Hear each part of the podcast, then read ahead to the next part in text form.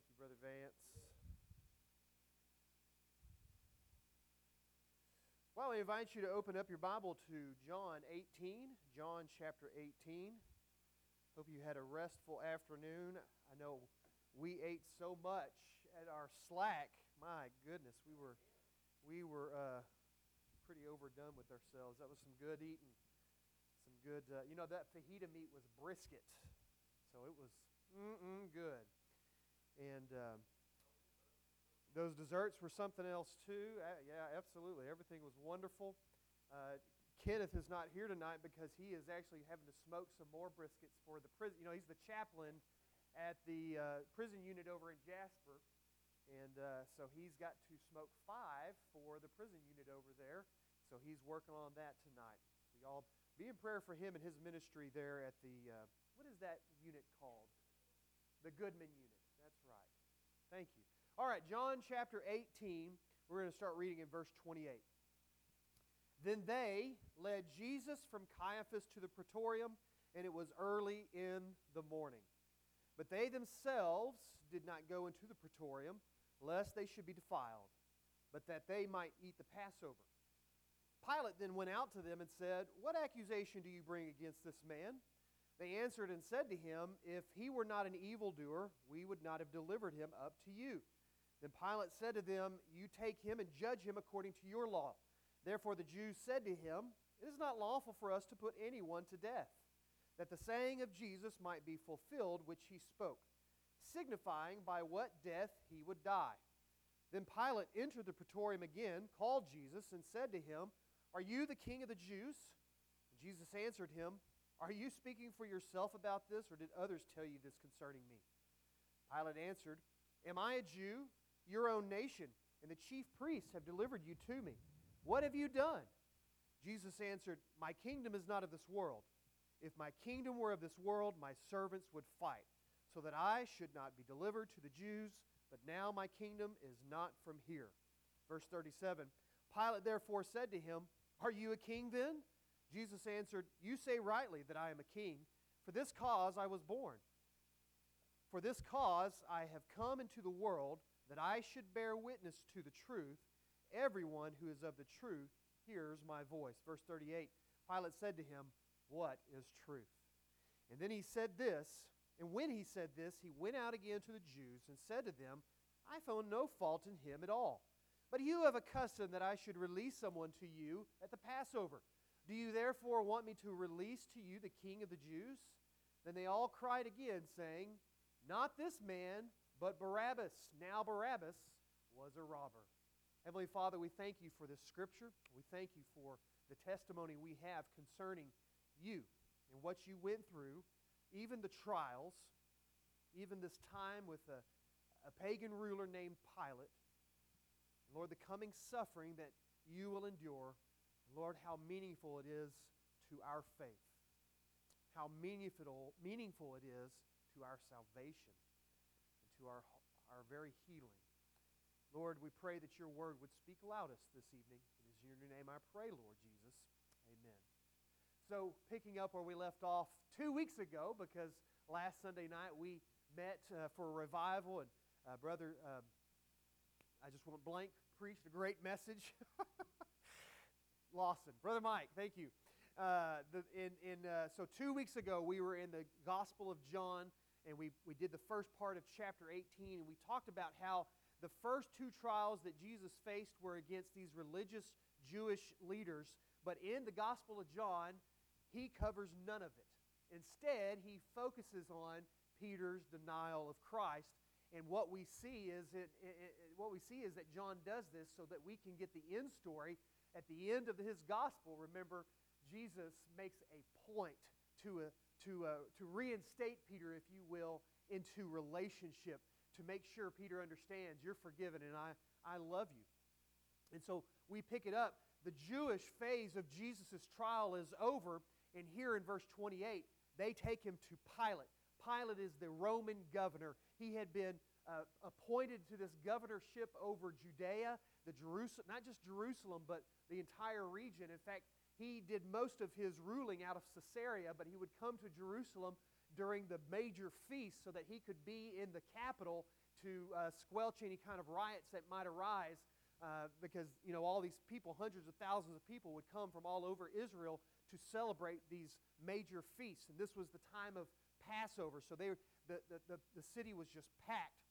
And so here they do, they bring Jesus before this Roman official named Pilate. And at first glance at the scripture, we read through it, you might be surprised at the audacity of the religious leaders, the Israelite religious leaders, and how they speak to Pilate.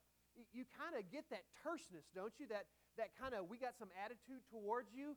And I don't know about you, but if I was to stand in front of the governor of Texas, I don't know if I would speak to him that way. I, I don't even speak to the mayor of Colmesneil that way. I mean, I try to respect him and speak kindly. And, and, and what is, what's going on here is there's a bit of history that John doesn't give us in his gospel, a bit of history between the Israelites and Pilate that we have no idea about if all we do is read the Gospel of John.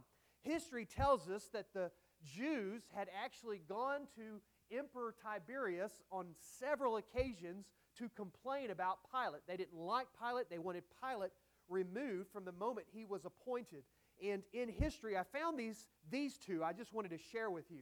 Uh, one episode that occurred that they didn't like Pilate for was that when he first took office, he immediately brought in and set up pagan gods all around the city. And what happened is, is obviously the Jews who believed in only one God, they basically had a sit down strike. They wouldn't do anything. They just sat down in the city and said, We refuse to do anything. And so, all around the city of Jerusalem, the Jews sat. And, it, and history tells us they did this for five days straight. Everything was shut down, and basically, Rome had to intercede. And when Rome interceded, Pilate removed the pagan statues. And so the Jews had won that one.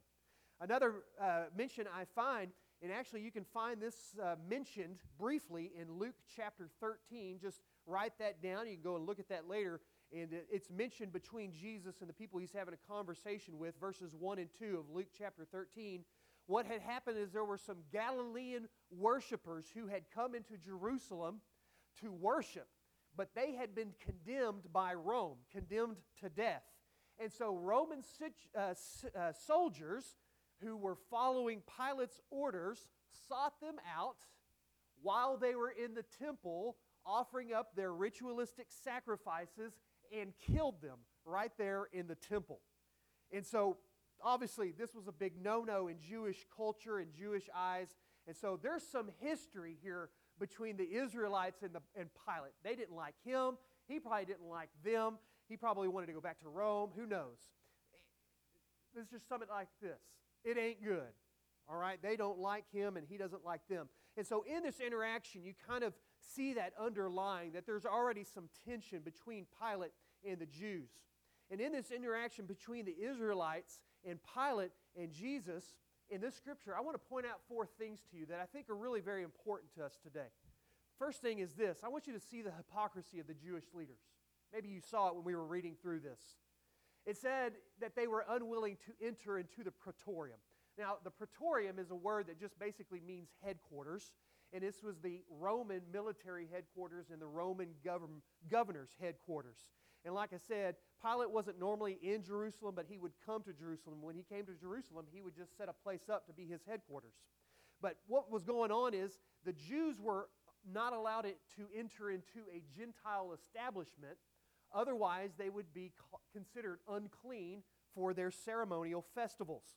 And so they would not be able to partake in the sacred Passover meal if they went into this Gentile uh, house, this Gentile establishment.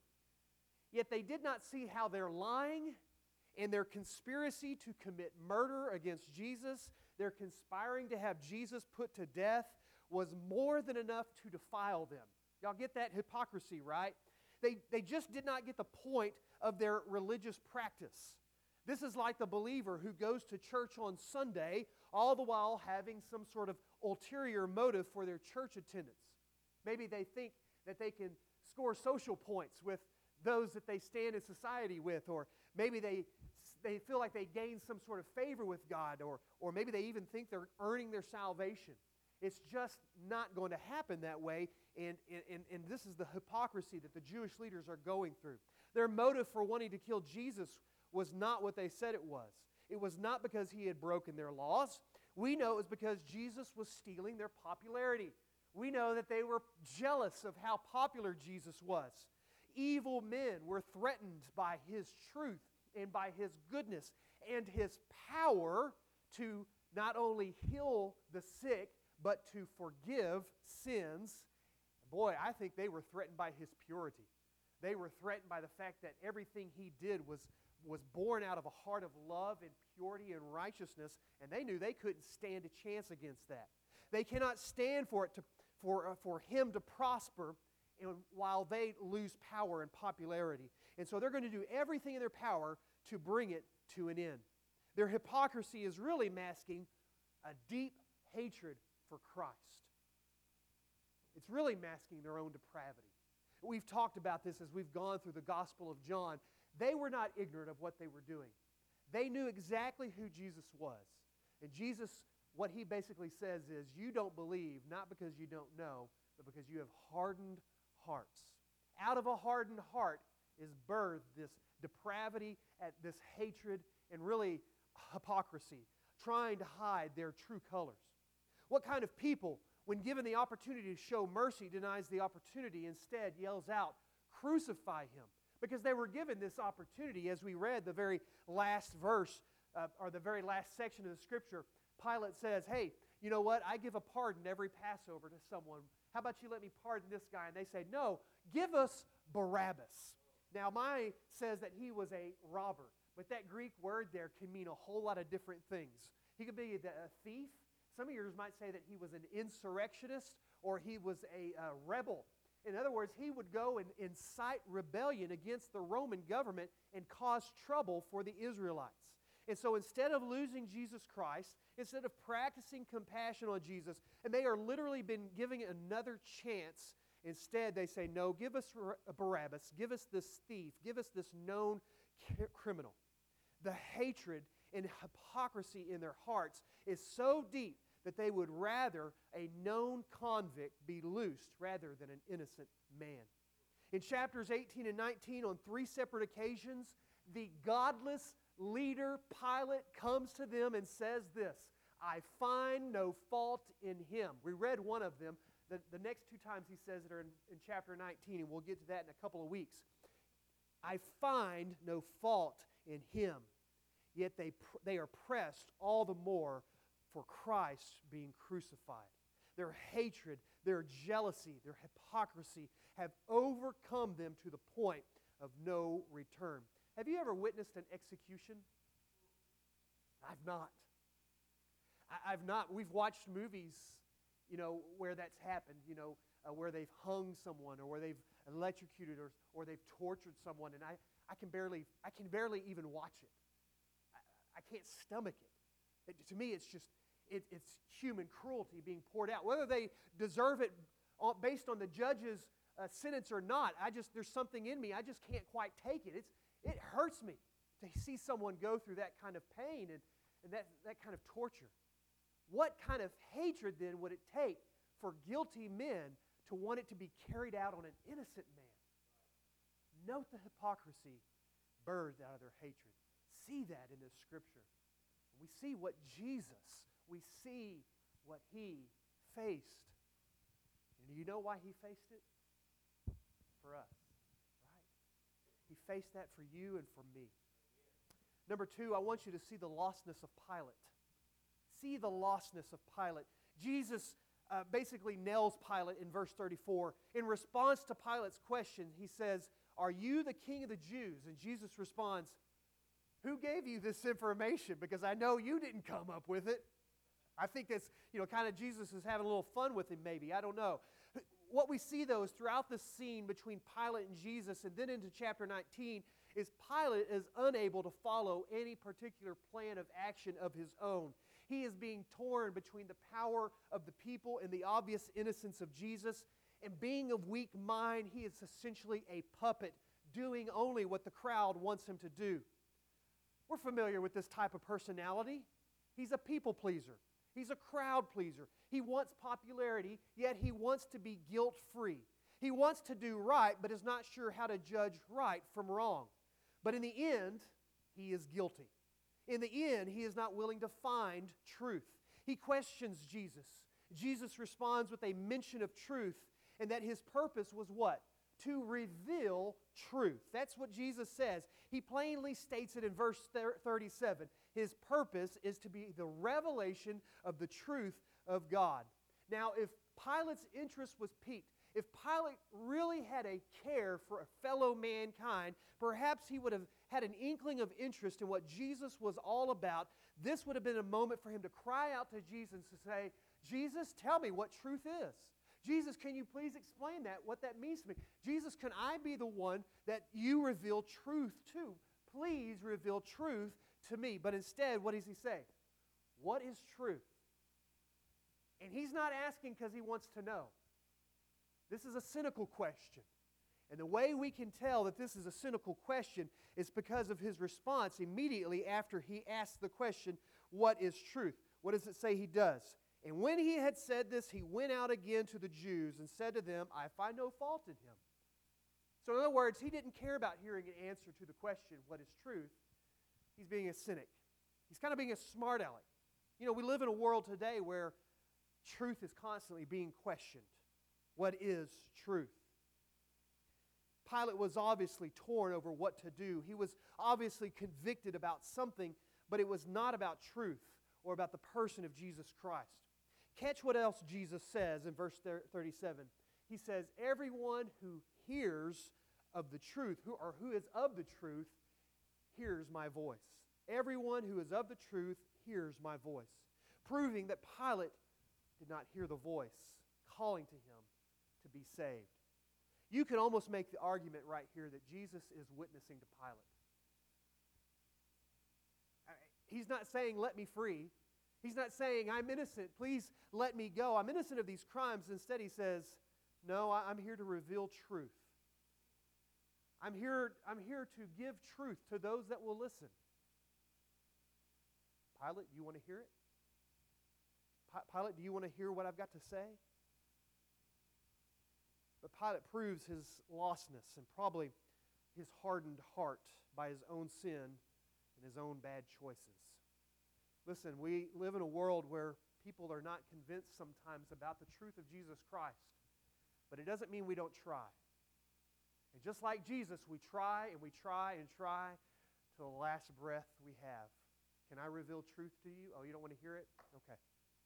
I'll wait to the next person and then I'll try to reveal it to them because I want Christ to reveal truth through me and in me. Number three, we need to see the prophecy of Jesus being fulfilled in this scripture. Pilate, if he had been a strong leader, could have insisted the Jews deal with Jesus by their own method. We often teach that Jesus had to be crucified because the Jews could not kill anyone. But in actuality, the Jews could kill those who broke religious laws by stoning them. That's why Peter, uh, Pilate says to the group, You go and deal with him according to your own customs. He's basically inviting them, okay, if you want him put to death, then stone him. If you remember in John's gospel, we read about the woman they caught in adultery and they brought to Jesus, stone in hand. They were ready to stone her to death. And Jesus basically convinced them that that was not the right thing to do at that time. They were ready to stone Jesus at one point during uh, uh, an interaction between Jesus and the Pharisees. But it was not time, or Jesus' time, and that was not the method by which he was to be put to death. So, why didn't they stone Jesus? Why didn't they take matters into their own hands? Well, you could argue that in their minds it was to keep them from defiling themselves. And we've already talked about that they wouldn't go into the praetorium because they didn't want to defile themselves and not be able to take part in the Passover feast. Maybe they thought in their hypocrisy, wait, we can conspire to have him killed, but we just can't kill him, and, and that'll keep us clean for the Passover celebration. That's not the real reason, though. In reality, the real reason is this is it was to fulfill the prophecy about Jesus dying on a cross. They did not stone Jesus so that prophecy would be fulfilled. And John even tells us this in verse 32 right? We read that. Maybe you caught that. it says, that the saying of Jesus might be fulfilled, which he spoke, signifying by what death he would die. You see, the prophecy wasn't just that Jesus would die, the prophecy was how he would die. And listen, we can go Old Testament, or we can even look at just the Gospel of John, or some of the other Gospels. Let me write, or let me give you some uh, scriptures, and you write these down and look at these uh, later. John 3:14. Jesus makes this statement. And as Moses lifted up the serpent in the wilderness, so must the Son of Man be lifted up. That's a mention of Jesus being lifted up on the cross. John 8 28. So Jesus said to them, When you have lifted up the Son of Man, then you will know that I am He, and that I do nothing on my own authority, but speak just as the Father taught me. There he is, talking about being lifted up. But if that's not plain enough for you, write this down Matthew chapter 20, verses 17 through 19 as Jesus was going up to Jerusalem, he took the 12 disciples aside and said, Look, we're going into Jerusalem. And the Son of Man will be betrayed to the chief priests and scribes. They will condemn him to death and will deliver him to the Gentiles to be mocked and flogged and crucified. And on the third death, day, he will be raised to life. That's some pretty good fulfilled prophecy right there, right? We know now, obviously, on this side of the cross, that Jesus fulfilled this. I'm sure in Matthew chapter 20, uh, in this particular scene, when Jesus says this to his 12 disciples, they're probably looking at him like, what a weirdo. Why would he say such a thing? But as they see the Savior on the cross, I'm sure they're thinking, oh my goodness, he knew exactly what he was saying. No doubt. So this was all to fulfill Jesus' own prophecy. And so in this, you can see how God uses the hypocrisy of the Jews and the lostness of Pilate in order to fulfill his will. And though at the moment it seems bad, bad, bad that Jesus would be uh, given over to the Gentiles to be cross- crucified, in God's plans, his will ultimately turns out for the good, our good.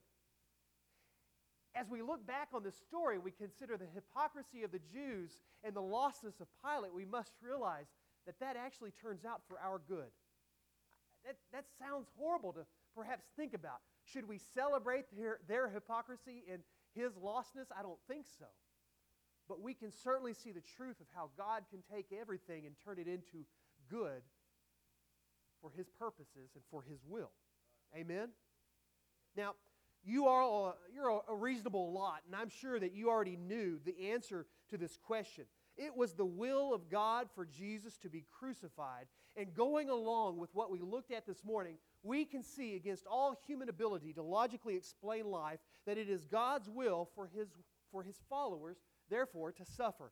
After all, if it was God's will for his own son to suffer, can we not assume the same awaits his followers? I believe, guys, this is a safe assumption for us. That fly is just buzzing all around me. I don't know if y'all can see it or not. He is just having a field day with me. Number four, we need to see the issue at hand here is the kingdom of God. I mean, that's what kind of is underlying the conversation is the kingdom of God.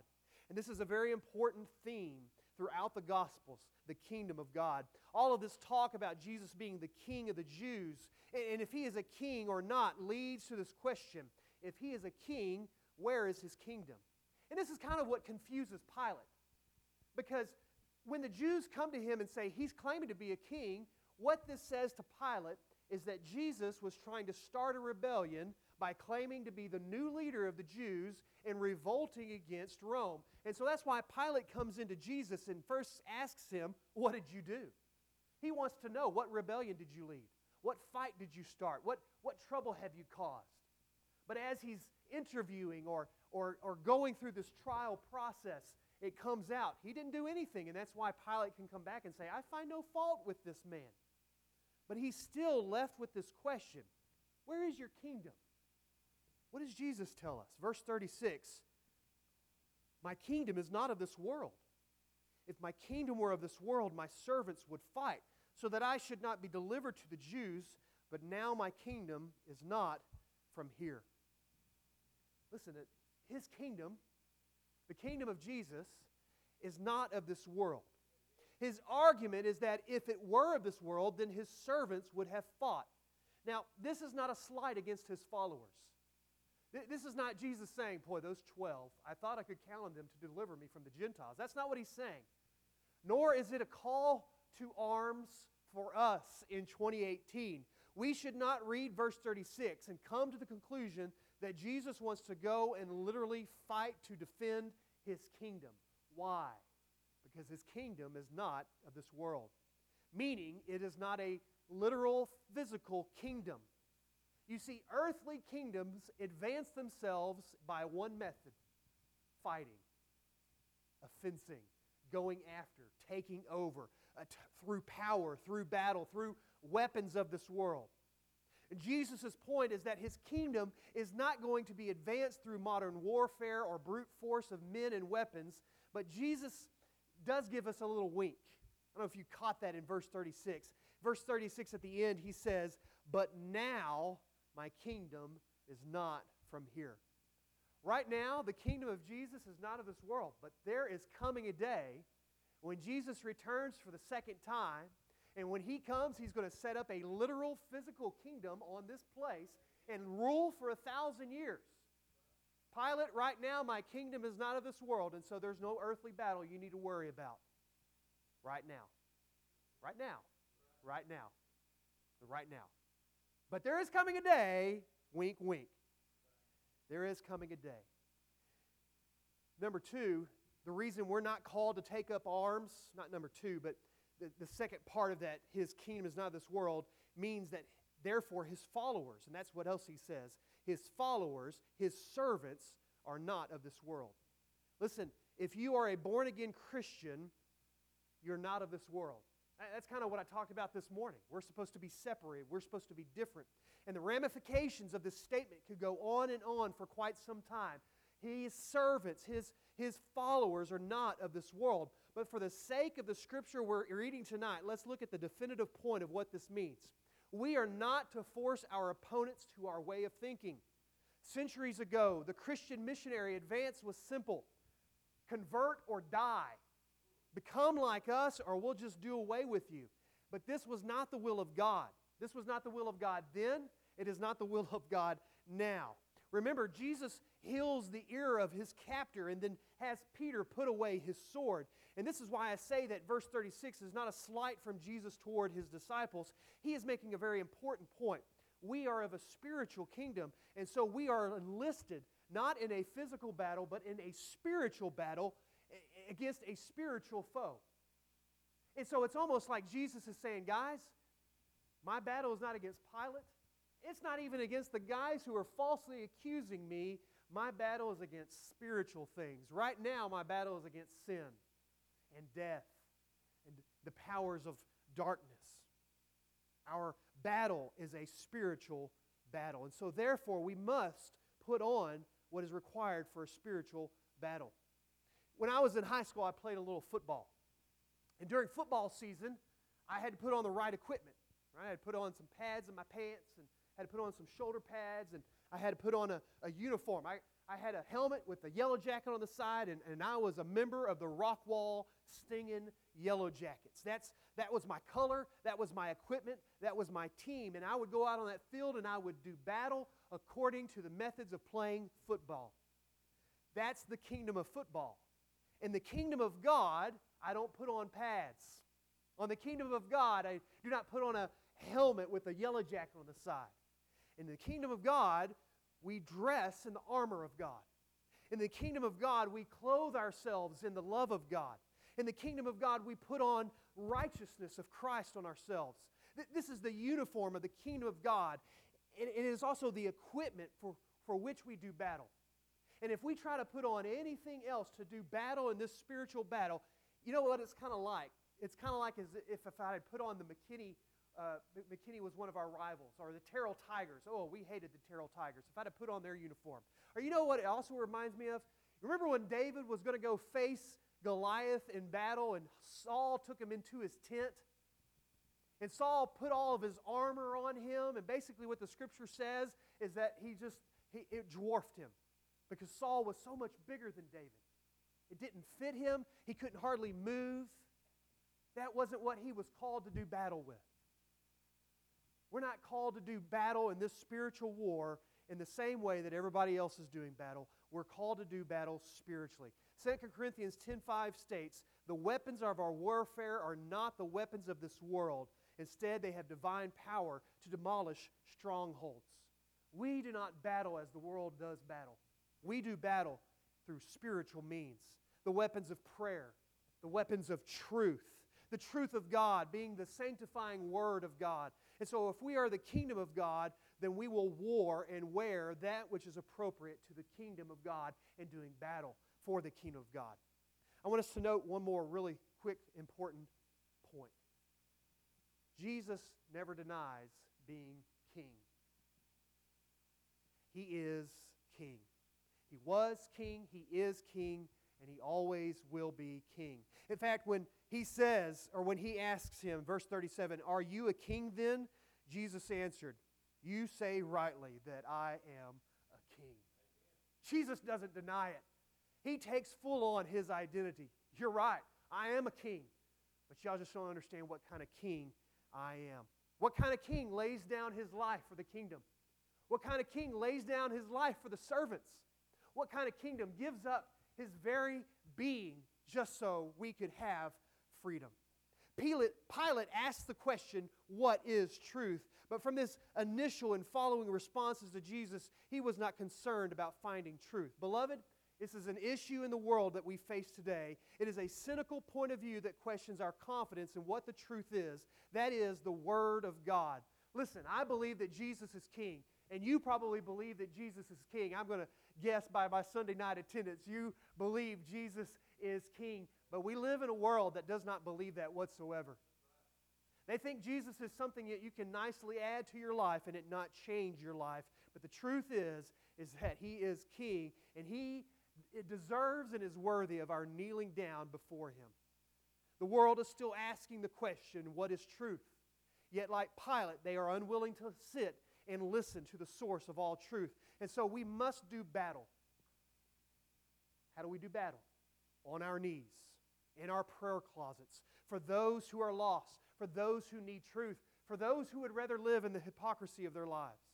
We must do uh, battle for the spiritual hypocrites who continue to reject the truth of Jesus Christ, that He is the King indeed. We must see that through these scenes in chapter 18, where thousands of years ago they still resonate today. The world either wants to get rid of Jesus or look to Him with a cynical heart, with a hardened heart that says, He is not our King. But there is coming a day when all of creation, when all of creation will take a knee and every tongue will confess that Jesus is Lord. Beloved, we want them to say it before they're forced to say it. We want them to say it from a free will and a heart full of love and a heart that is bowed down to the King. Let's pray. Father, we thank you for this word. We thank you for this truth. We thank you, Lord, for what you went through so that we might be saved. Lord, we want to just offer ourselves over to you this evening however you're moving in us, Lord, that we would respond. And it is in your name I pray, Lord Jesus. Amen.